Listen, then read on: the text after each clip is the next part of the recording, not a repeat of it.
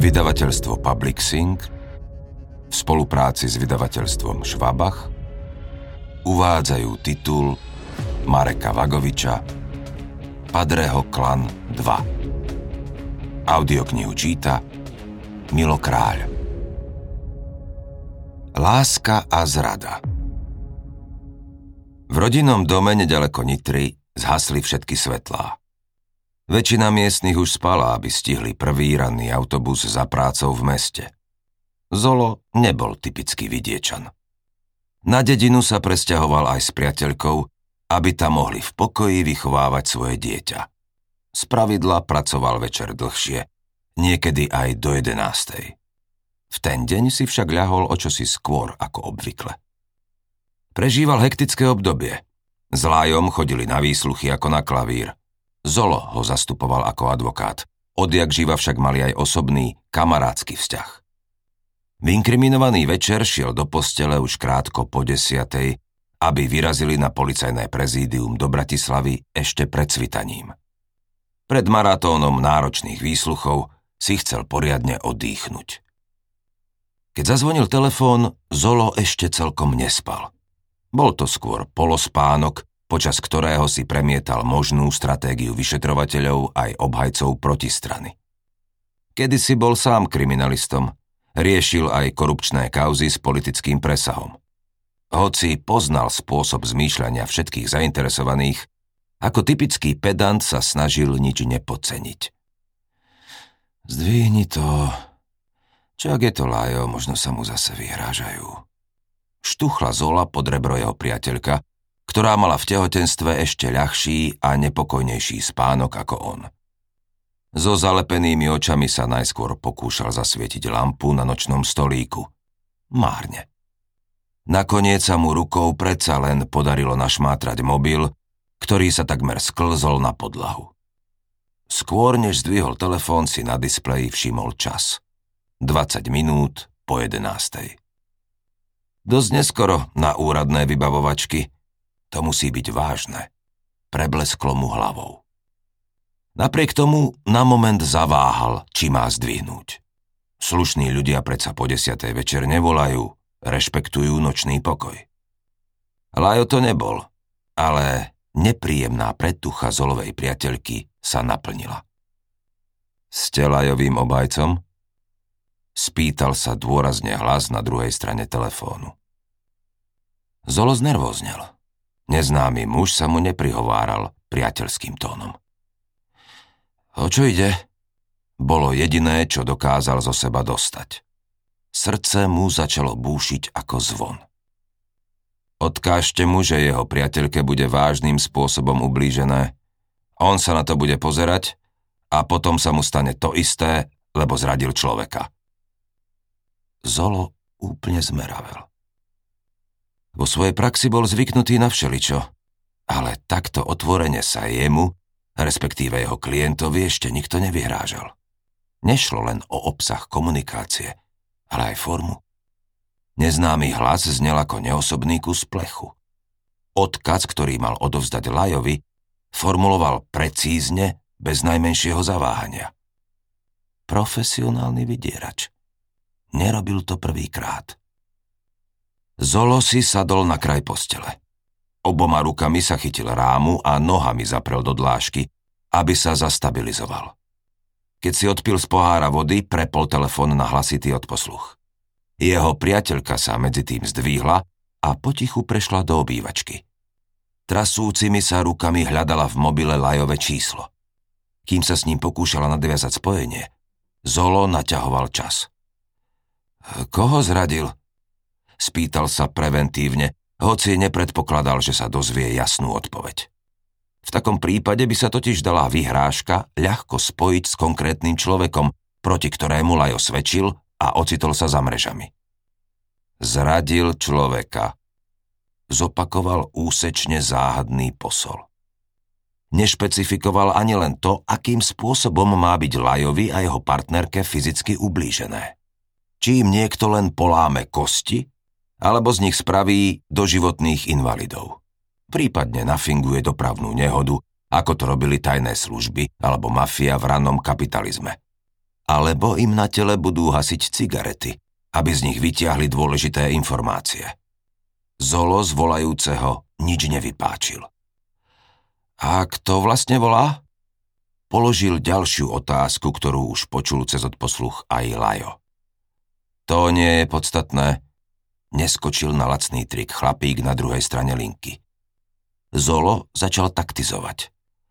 Povedzte ešte raz, koho zradil, lebo som dobre nepočul. Vyzval vydierača, aby aj Lajo na vlastné uši počul, prečo sa mu vyhrážajú. Bezvýsledne. Nemôžem o tom hovoriť.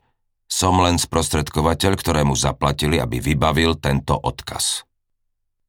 Zola zároveň upozornil, aby nepátral po čísle, z ktorého mu volal. Keď zložím, prestane existovať. Následne mu ešte raz dutým hlasom zopakoval, čo sa stane Lajovi, ktorý zradil človeka. Potom sa na niekoľko sekúnd odmlčal. Zolo mal pocit, že kráča po ulici. Krátko predtým, ako sa prerušilo spojenie, zbadal na displeji českú predvoľbu. Zolo odišiel do kúpeľne a mokrými rukami si pretrel tvár, aby sa ubezpečil, že sa mu nesníva. V zápetí sa presunul do kuchyne, otvoril chladničku a kopol do seba dvojitú whisky s ľadom. Toto je reálna hrozba. Nesmieme to podceniť. Podáme aj trestné oznámenie. Apeloval na svojho klienta, keď mu ho dala priateľka k telefónu. Keď myslíš, Miko lajo plecami, ako by sa ho to netýkalo. Akurát mal rozpozeraný seriál Gomora, ktorý je drsnou sondou zo života neapolskej mafie. Výhražný telefonát ho mierne rozrušil, ale nevystrašil tak ako Zola, ktorý sa ešte niekoľko minút klepal. Musíme sa okamžite spojiť s gladiátorom, oznámil stroho Lajovi. Gladiátor bol elitný prokurátor. Dozoroval korupčné a mafiánske kauzy s politickým pozadím. Zolo sa mu najskôr ospravedlnil, že volá tak neskoro. Laja chcú odpratať. Hapkal v telefóne. Snažil sa spomaliť dých, ale veľmi mu to nešlo. Kto ho chce odpratať? Zamumlal rozospatý gladiátor. Odkedy mal malé deti, chodil spať so sliepkami. Na podobné výhrážky bol zvyknutý, veď vypočúval najväčšie kalibre organizovaného zločinu. Napriek tomu nechcel ani on nič podceniť. Lajo bol svetkom, na akého narazili vyšetrovatelia aj prokurátori, možno raz za život nadpriemerne inteligentný a nadštandardne informovaný zákulisný hráč, ktorý mohol svojimi svedectvami rozpliesť celú chobotnicu. Treba mu zabezpečiť ochranku, navrhol gladiátor. Lajo to však považoval za zbytočné. Policajti totiž vyčlenili z elitnej jednotky NAKA ľudí, ktorí sa starali o jeho bezpečnosť. Neboli mu v petách 24 hodín denne, ale boli v pohotovosti, ak sa vyskytla mimoriadna situácia. V prípade potreby boli pripravení vyraziť aj do terénu a zasiahnuť. Lajo mal tiež pridelené zariadenie, ktorým by ich privolal, ak by sa ocitol v nebezpečenstve. Chod si ľahnúť, bude to v pohode. Chlácholil svojho advokáta. Lajo bol odjak živa trochu ľahko vážny, alebo sa aspoň navonok tváril, že ho nič nevyvedie z miery. Aj ľudia, ktorí ho dobre poznali, nedokázali vždy celkom rozlíšiť, či má naozaj takú železnú náturu, alebo je to len štilizácia a póza, za ktorou sa v skutočnosti skrýval nefalšovaný strach. Zolo v ten večer nezažmúril oko. Celú noc sa s priateľkou pri zapnutom svetle v spálni zhovárali, čo sa to okolo nich deje a ako sa zachovať, aby sa z toho nezbláznili nakoľko byť ostražitý a zároveň nepodľahnúť panike, ktorá by ich úplne paralizovala. Tí hajzli sa nezastavia pred ničím. Musíme byť maximálne opatrní. Uvažoval nahlas Zolo. V praxi to však veľa neznamenalo. Akurát do domu, ktorý dovtedy strážil len pes, dal namontovať alarm. Ani Zolo si nenajal ochranku, lebo by príliš obmedzovala jeho bežný aj pracovný život. Ako advokát sa totiž inkognito stretával s rôznymi ľuďmi, ktorí mu nosili dôležité informácie. Alebo ho vystríhali pred potenciálnymi hlavne mediálnymi útokmi voči Lajovi. Zolo sa len o čosi viac obzeral okolo seba. Ako človek bez spravodajských skúseností však nemal veľkú šancu všimnúť si podozrivé osoby alebo autá vo svojom okolí, ak nešlo o úplných amatérov. Partnerka sa na ňo trochu hnevala. Vyčítala mu, že mohol spraviť viac. Zolo napokon zabezpečil ochranku aspoň jej, keď bol cez deň v práci, aby sa doma sama nebála. Lajo to prežíval ešte menej ako Zolo. Vzhľadom na to, v akom prostredí sa roky pohyboval, čakal aj drsnejšie a intenzívnejšie vyhrážky. Počítal tiež s tým, že ho niekto skope v tmavej uličke, keď sa bude večer vracať z výsluchu. Každé ráno preventívne kontroloval, či nemá prerezané pneumatiky alebo či nemá na aute namontovaný GPS lokátor. V krajnom prípade bol pripravený aj na to, že vyletí do vzduchu ako prvý porevoluční mafiáni, keď zúrila po celej krajine nelútostná vojna gengov. Alebo ako policajt, ktorý vedel príliš veľa o únose prezidentovho syna. Spočiatku štartoval so stiahnutým žalúdkom. Postupne si však na smrť zvykol. Naučil sa žiť s myšlienkou, že každý deň môže byť jeho posledný. Na Zolovú radu sa však po telefonickej vyhrážke spolu s priateľkou na pár dní vzdialili do zahraničia. Vo vynútenom exile veľmi neriešil, či je alebo nie je hrozba, ktorú mu adresovali, reálna. Zaujímalo ho akurát to, kto a prečo mohol mať motív, aby ho zastrašil a umlčal. Alebo komu by zničil kariéru, keby si spomenul, ako so svojimi kumpánmi riadili a dojili štát. Lajo si bol takmer istý, že politicky zastrešovali záhadný telefonát z českého čísla šéf a fúkač. Bývalý predseda vlády a exminister vnútra. Natrel totiž prokurátora s prezývkou Zametač, ktorý oddane slúžil ich mafiánskemu režimu. Stopol každú kauzu, ktorá sa týkala nominantov ich strany Zder a ešte sa aj spolčil so zločineckým gengom Apačovcov. Zametač bol navyše prvým odsúdeným prominentom ich éry. Za korupciu a kolaboráciu s hrdlorezmi podsvetia mu súd naparil 15 rokov na tvrdo. Šéf s fúkačom si uvedomovali, že ide o precedens, ktorý môže nakoniec dostať za mreže všetkých, vrátane ich samotných. Mne je toho zametača tak ľúto. Ťažkal si šéf, ktorý mal na neho odjak živa slabosť. V skutočnosti mu bolo ľúto hlavne samého seba, keď si predstavil, že padavky ako zametač sa raz môžu vo väzbe zlomiť a začať rozprávať, pre koho pracovali alebo kto im zadával úlohy. Predstava, že pôjdu do chládku za zametačom, ich mátala aj z čisto praktických dôvodov. Šéf nadmerne pil a fúkač si obľúbil biely prášok. A nebol to zrovna cukor. Keď máte peniaze, dokážete aj v base zohnať prakticky čokoľvek. Ale šéf s fúkačom nemali istotu, lebo nevedeli, ako to chodí. Ako politicky exponované osoby by navyše riskovali, ak by tam pod rukou zháňali pálenku alebo koks. Ak by im na to prišli, možno by sedeli dlhšie ako zametač.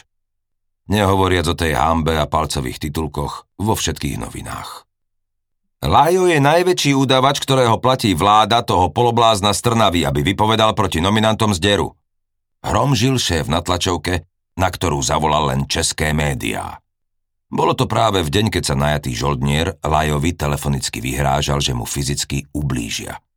Polobláznom Strnavy mal šéf na mysli Igora, ktorý ho porazil vo voľbách a stal sa premiérom. Od jeho nástupu k moci polícia vyšetrovala aj kriminalitu bielých golierov, ktorá bola zlatou horúčkou v neslávnej histórii z deru. Vybrakovaná štátna kasa plus tunely v zdravotníctve, na doprave aj pôdohospodárstve dlhšie ako branisko. Eurofondy len pre vyvolených a provízie ako podmienka úspechu na všetkých úrovniach spoločnosti. Hotový Klondike. Lajo bol roky jedným z nich. Po svojom zadržaní sa však otočil šéfovi Fúkačovi a zderu chrbtom. Ako prvý z tejto mafiánskej partie na vlastnej koži okúsil, aký je život vo vyšetrovacej väzbe a netúžil si to zopakovať. Pri spomienke na 8 metrov štvorcových so záchodom vnútri cely ho striaslo ako jeho advokáta Zola, keď ho v noci zobudil výhražný telefonát. Aj preto si zhlboka vydýchol, keď ho po sérii výsluchov pustili von. Cítil sa ako nadrogovaný, hoci nikdy nefajčil ani trávu. V tomto bol na rozdiel od svojich rovesníkov úplný suchár. Porevolučný búm keď skúšali rad radom všetko, čo komunisti zakazovali, obišiel Laja veľkým oblúkom. Nepil ani alkohol. Odjak živa ho zaujímal len biznis, konexie, vplyv a moc. S chlastom prišiel do styku iba vtedy, keď ho chceli priekupníci s vodkou alebo inou liehovinou podmazať. Ako šéf daňových kriminalistov vedel prižmúriť jedno oko, niekedy aj dve. Tváril sa, že nevidí, plný kamión neprecleného tovaru, hoci zrak mu aj na Prahu 40 slúžil celkom dobre. Hlavne pri počítaní 500 eurových bankoviek za ústretový prístup. Lenže tie časy boli nenávratne preč. V Justičáku pochopil, že do vynesenia rozsudku je rovnaká nula ako feťáci, díleri či zlodeji aut. Po cele sa špacíroval v tých istých modrých teplákoch, z kantíny mu nosili rovnaký humus ako jeho spoluväzňom z nižších sociálnych tried. Jedinou výhodou bolo, že s nimi nemusel prehovoriť ani slovo, keďže bol v kolúznej väzbe. Lajo sa tam dostal po okázalej policajnej akcii, keď mu v jedno studené septembrové ráno zabúchali na dvere kukly. Nad dedinou nedaleko Nitry, kde žil so svojou priateľkou, krúžil vrtulník a pri jeho dome stepovali paparacovia z Bratislavy. V tej chvíli by sa mu krvi nedorezali. Kedysi vplyvný policajt mal pocit, že má v hrdle hrču veľkú ako tenisová loptička. Z domu vyšiel po špičkách, s rukami nad hlavou. Dával si pozor na každý krok, aby nedal kuklám zámienku zraziť ho pažbou zo samopalu k zemi. Netúžil riť držkou v mokrej hline, nasiaknutej čerstvou rannou rosou. Videl to na každej akcii, ktorej kedysi velil. Hlavne hrubokrkí mafiáni často precenili svoje sily, čo si potom odniesol ich zanedbaný chrup. Pohľad z druhej strany Laja tak vydesil, že sa nezmohol na slovo. Prebral ho až elitný vyšetrovateľ, keď mu strojovým úradným jazykom oznámil, z čoho všetkého je podozrivý. Rájo si dovtedy myslel, že ako dôležité súkolie policajnej mafie má doživotnú ochranu. Aj keby ho niekto zvnútra zradil, za úplatky a kšefty s colníkmi sa predsa nechodí do lochu navždy. Ak by navyše začal spolupracovať s políciou, ako kajúcnik by mohol vyviaznuť s nižším trestom, či dokonca s podmienkou. Kriminalisti znaka pritom počas jeho zatýkania vôbec netušili, že Lajo točí veľké peniaze s Padreho klanom že spolu s Béďom, Tiborom, Krémešom a Nasávačom vypaľujú podnikateľov, ktorí robili biznis v šedej zóne. Alebo skôr v čiernej diere, kde sa strácali provízie zo zmanipulovaných tendrov aj ukradnutá DPHčka. Trúfli si aj na zdravé firmy, nezasvinené korupciou. Členovia klanu od nich žiadali bakšiš za neurčitý prísľub, že ich nebudú účelovo stíhať, na základe vymyslených zvodiek a operatívnych podvrhov. Väčšina radšej platila, aby v tej džungli prežila. Padreho klan bezškrupulózne posúval hranice, pretože nad ním držali ochranu ruku politické špičky. Šéf a fúkač sa mohli naopak spoľahnúť, že kým budú pri moci, žiadny vyšetrovateľ sa neutrhne z reťaze a nebude ich vláčiť po výsluchoch za zneužitie právomocí štátom posvetené výpalníctvo ani riadenie inštitúcií metódami organizovaného zločinu. Klan mal pod palcom všetko podstatné, aby chránil seba, darebáckých politikov, aj vplyvných oligarchov. Predovšetkým informácie z policajných databáz, aby jeho členovia v predstihu vedeli, čo sa chystá. Ale aj kľúčových ľudí vo vedení NAKA, ktorí boli garantom beztrestnosti. A samozrejme kopec hotovosti, ak by sa niekto zvnútra systému vzpriečil. Padre a jemu oddaní vojaci zároveň odpratali z cesty každého, kto sa príliš vrtal v ich temnom polosvete. Vyšetrovateľov, prokurátorov, sudcov, novinárov. Ale aj konkurenčných politikov strany Zder, ktorú riadili šéf s fúkačom. Padreho klan im dodával muníciu v podobe kompromateriálov na prezidenta Andrea z Popradu a aj vtedy opozičného lídra Igora Strnavy. Jedného dňa však Laja predsa len niekto zradil. Fízlom síce nepráskol, že robil černoty s Padreho klanom. Vzhľadom na situáciu, v ktorej sa ocitol, by to ešte bola poľahčujúca okolnosť. Lajovi totiž chceli, podobne ako Zametačovi, prišiť spoluprácu s Apačovcami, plus pokus o vraždu vyšetrovateľa Čuriláka. Svedčili proti nemu dvaja pešiaci zvnútra gengu. Lajo bol presvedčený, že to celé zosnoval konsiliéry. Vplyvný zákulisný hráč na pomedzi biznisu, podsvetia a politiky, ktorý mal úzke väzby aj s tajnými. Viac ako hypotéza o komplote mu však vírilo hlavou, koľko môže vyfasovať za násilnú trestnú činnosť. Pri optimistickom scenári 10, pri pesimistickom aj 20 rokov. Uvažoval so želieskami na rukách. Prelaja bol pritom nočnou morou čo i len jeden deň za mrežami.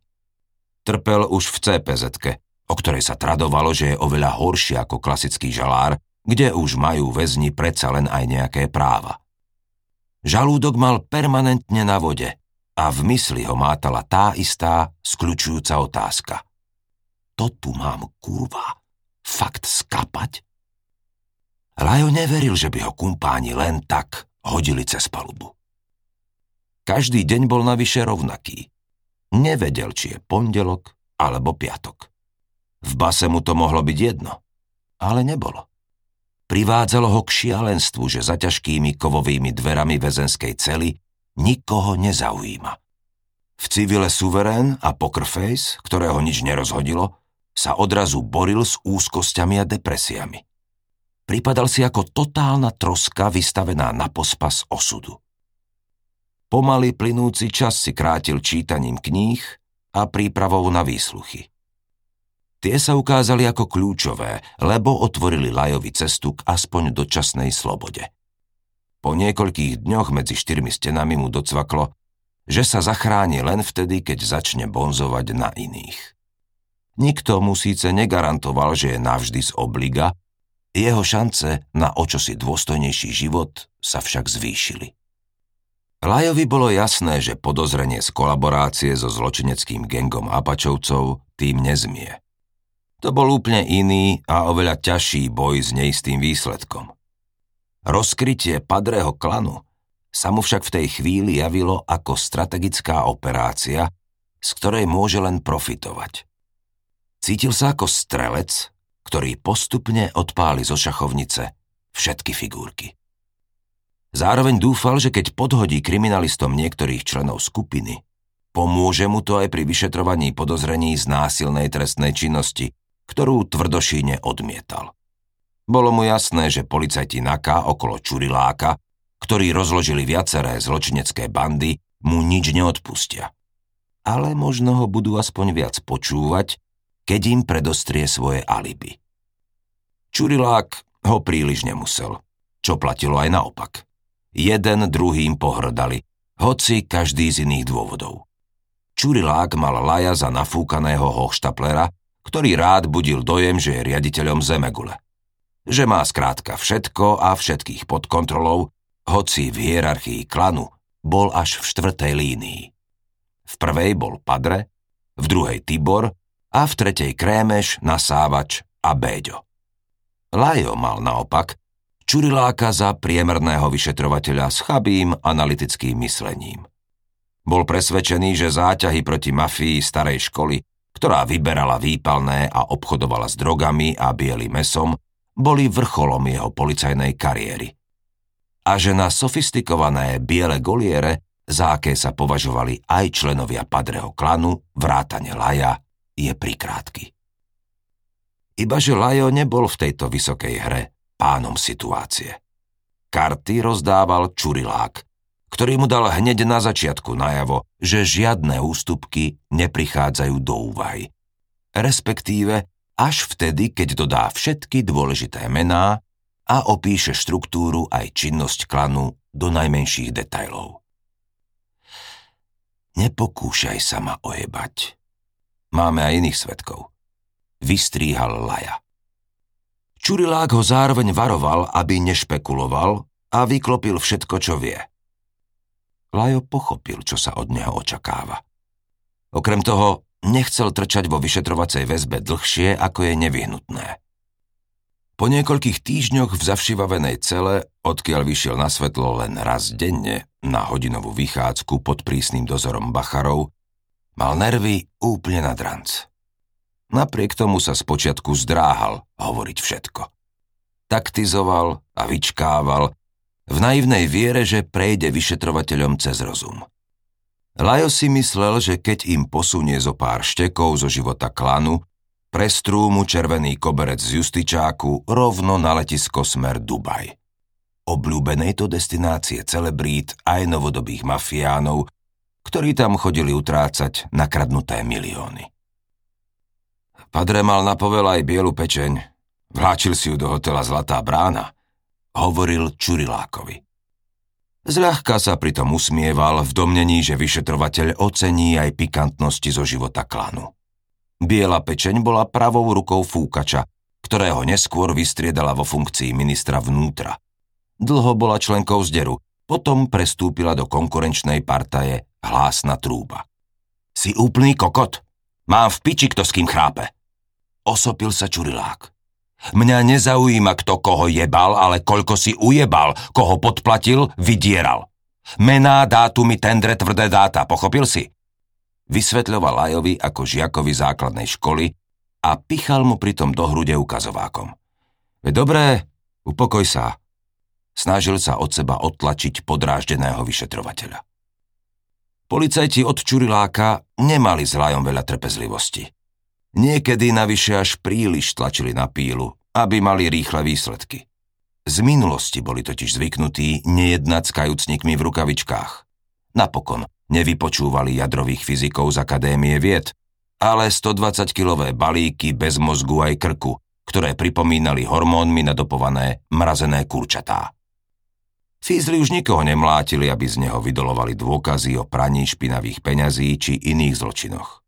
Občas však zvýšili hlas, aby ich brali tie hlavohrude vážne.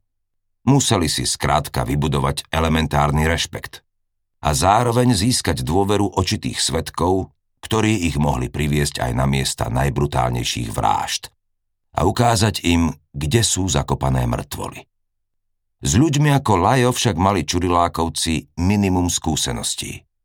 V období, keď boli pri moci šéf, fúkač a strana zder, sa totiž nič nevyšetrovalo. Daňové podvody ani iné ekonomické delikty s politickým pozadím a už vôbec nie korupcia na najvyšších miestach. Nič také neexistuje, presviečal novinárov s vážnou tvárou Fúkač, keď bol ministrom vnútra. Padreho klan ako moderná forma organizovaného zločinu bol novinkou aj pre ostrieľaných policajtov. Členovia gengu síce využívali aj hrubú silu, keď niekto neplatil alebo ho potrebovali trochu postrašiť.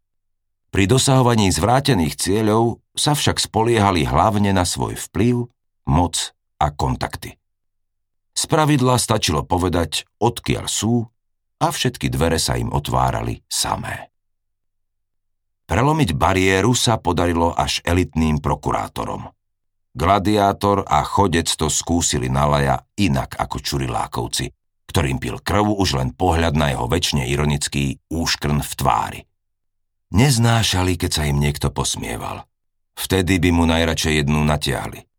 Nič také si však nemohli dovoliť. Maximálne tak zanadávať, keď si mysleli, že ich nikto nepočúva. Prokurátori Lajovi vysvetlili, aké sú jeho možnosti aj prípadné výhody, ak začne spolupracovať. Naozaj, nie na oko, bez kompromisov a účelového vynechávania mien alebo skutkov. V takom prípade boli naopak pripravení na kompromisy gladiátor a chodec. Vo finále to mohlo znamenať aj nižší trest pre prvého člena klanu, ktorý sa rozhodol svedčiť. Lajo bol skeptický, ale veril im viac ako Čurilákovcom, ktorí by s ním na žiadny kompromis nepristúpili. Nie, že by to nikdy nespravili. Bez kajúcnikov zvnútra zločineckých skupín by nedostali pred súd ich bosov, ktorí hádzali členov konkurenčných gengov ako potrabu tigrom. Na Laja však pozerali inak, lebo dovtedy bol aspoň formálne jedným z nich. Skrátka policajt, ktorý zradil. Takže si nezaslúžil žiadnu zhovievavosť a už vôbec nie nižší trest. Ale vyšetrovatelia sa museli v trestnom konaní riadiť pokynmi prokurátorov, takže akceptovali líniu, ktorú narysovali chodec s gladiátorom. Lajo napriek tomu nepustil žilou hneď na prvom výsluchu. Žolíkov si nechal nakoniec, keď si bol istý, že prokurátori dodržia slovo.